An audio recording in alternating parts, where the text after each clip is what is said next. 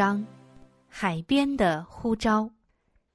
在加利利海上，天刚破晓，耶稣的门徒整夜劳苦，却一无所获，疲惫的坐在湖上的渔船中。耶稣来到水边，要安静片刻。清晨时分，他希望暂避天天跟着他的人群，稍事休息。但不一会儿，众人又围上来了，而且越来越多，把耶稣团团围在中间。这时，门徒也都上了岸，为避免拥挤，耶稣上了彼得的船，请他把船撑开。稍微离岸，这样众人就都容易看见和听见了。耶稣就在船上教训岸上的众人。天上的使者目睹这幅情景，该有何等的感想啊！他们荣耀的元帅坐在一叶扁舟上，被不停的海浪摇来摇去，向挤到水边谛听的人群传讲救恩的佳音。全天庭所尊崇的主，在露天对百姓宣讲天国大事。他工作的环境没有比这再好的了。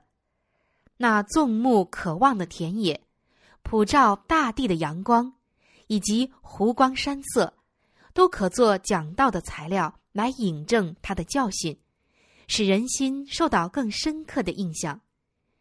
基督的教训无不生效。他口里传出来的每句话，总能在一些人心里成为永生之道。海滩上的人群随时增多，扶杖而来的老者，山间壮实的农夫，湖上操作的渔人、商人和文士，学者和富户，老老少少，带着他们痛苦患病的人，都前来听这位神圣教师的训言。古时的先知曾看到这景象，并曾写道：“西布伦地、拿弗他利地，就是沿海的路上约旦河外，外邦人的加利利地。那坐在黑暗里的百姓看见了大光，坐在死荫之地的人有光发现照着他们。”耶稣在海边讲道时，除格尼撒勒湖边的人群外。他心目中另有听众。他展望到日后世世代代许多忠心的门徒，在监狱和审判厅里，在试炼和孤独苦难之中，他们的每一愉快、奋斗和困苦窘迫的情景，无不展现在他眼前。所以，他对当时聚集在周围之人所说的话，也是对日后的更多信徒说的。让他们听见这话，能在试炼中有指望，在忧患中得安慰，在黑暗中得见天上的真光。这从加利利海面渔船上发出的声音，必借圣灵向人的心灵讲说平安的话，直到世界的末了。讲完道，耶稣转过身来。吩咐彼得把船开到水深之处下网打鱼，但彼得早已灰心了。他整夜劳力，并没有打着什么。在那漫长的夜里，他惦念着牢狱中孤独焦虑的施洗约翰的命运。他想到耶稣和他门徒的前途，想到耶稣在犹太地工作没有多大的成功。以及祭司和拉比们的恶毒，就是自己的劳作也使他失望。当他坐对空网，前途显得格外暗淡，不觉心灰意冷，便说道：“夫子，我们整夜劳力，并没有打着什么，但依从你的话，我就下网。在清水湖中打鱼，夜间下网是再好没有的了。”既整夜劳力一无所获，白天再下网，还会有什么希望？但吩咐下网的是他们的夫子，门徒出于敬爱的心，自然就得服从他的话了。西门和他的兄弟一同把网撒下去，到拉上来时，这一网围住许多的鱼，使网险些裂开。他们只得招呼雅各和约翰来帮助。既拉起了网，就把鱼装满了两只船，甚至船几乎要沉下去。此时彼得顾不得船或鱼了，这神迹超过他以前所见过的，对于他实在是神力显现的灵验。他感悟到，耶稣却是掌管天地万物的主。在神性面前，彼得的不圣洁暴露出来了。他对夫子的敬爱，对自己的不幸所报的惭愧，对基督的眷顾的感激，尤其是在这位极纯洁之主面前，彼得对自己的污秽的觉悟交织在一起，使他情不自禁。当同伴们收网取鱼时，彼得就伏伏救主膝前说：“主啊，离开我。”我是个罪人。就是这位神圣的主，在古时显现，曾使先知但以理扑倒在上帝的使者面前，如同死人。他说：“我见了这大异象，便浑身无力，面貌失色，毫无气力。”以赛亚看见耶和华的荣光时，也是如此，说：“祸哉，我灭亡了。”因为我是嘴唇不洁的人，又住在嘴唇不洁的民中，又因我眼见大君王万军之耶和华。脆弱而有罪的人类，一旦与纯洁无瑕的神性接触，就会深觉自己完全不配不洁的了。凡是蒙恩得见上帝威荣和伟大的人，都有此同感。彼得说：“主啊。”离开我，我是个罪人，但他仍然依恋于耶稣的脚前，感到不能与主分离。救主回答他说：“不要怕，从今以后你要得人了。”当日以赛亚看见上帝的圣洁，并觉得自己的不配后，上帝才将神圣的信息托付他。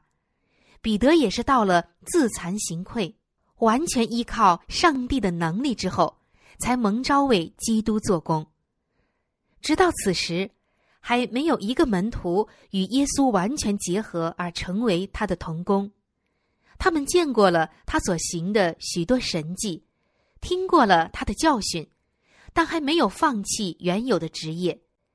施洗约翰下了监，他们感到非常失望。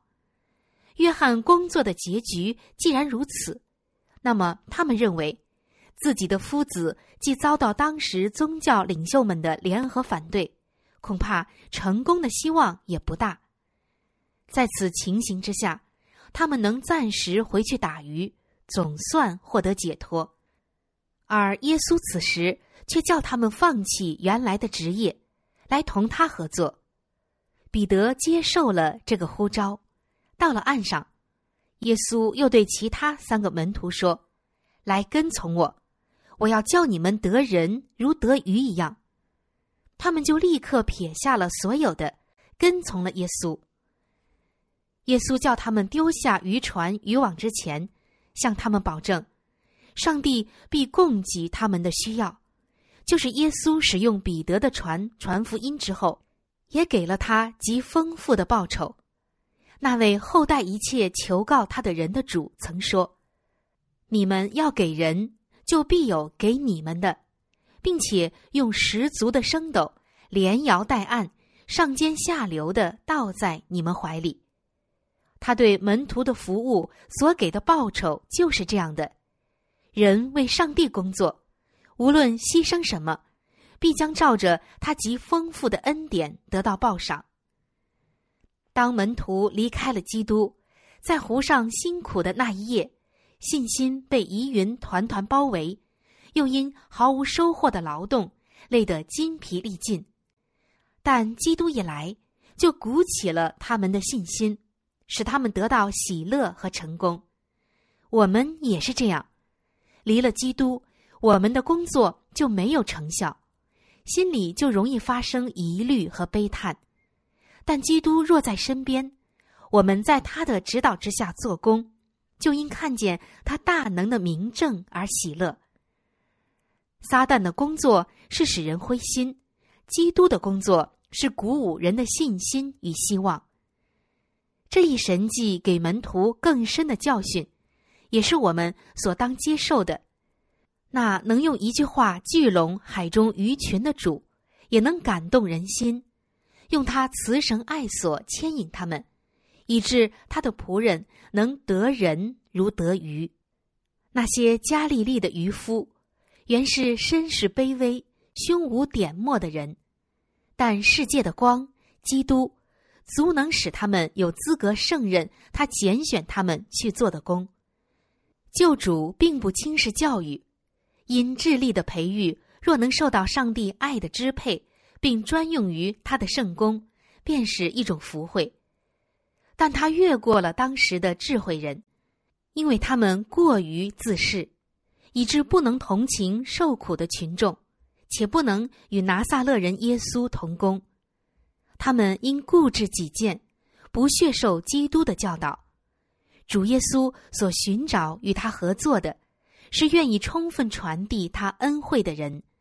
凡愿与上帝同工的，首先应学的教训，就是不依靠自己，这样才能接受基督的品格。这种品格。不是所谓最现代化的学校所能造就的，而是上天的智慧所结的果子。这智慧唯有那神圣的教师才能赐给我们。耶稣之所以拣选无学问的渔夫，是因为他们未曾受过当时的遗传和错谬习俗的熏染，他们是一般有实干能力，又是谦虚可教的人，所以。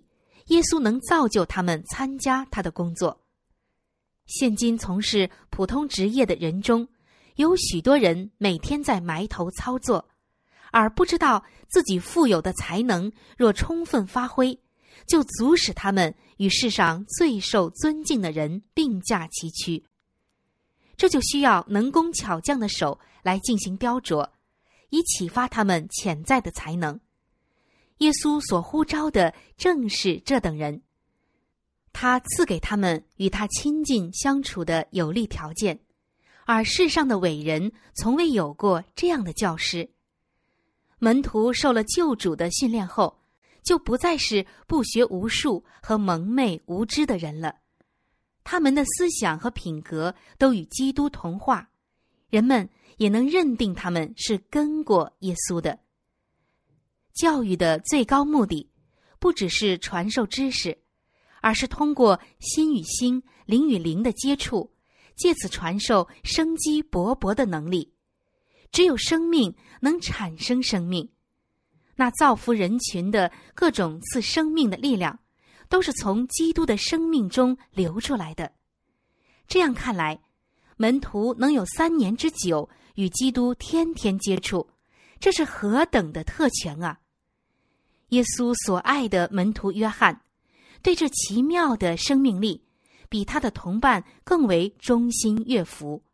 他说：“这生命已经显现出来，我们也看见过，现在又做见证，将原与父同在，且显现与我们那永远的生命传给你们。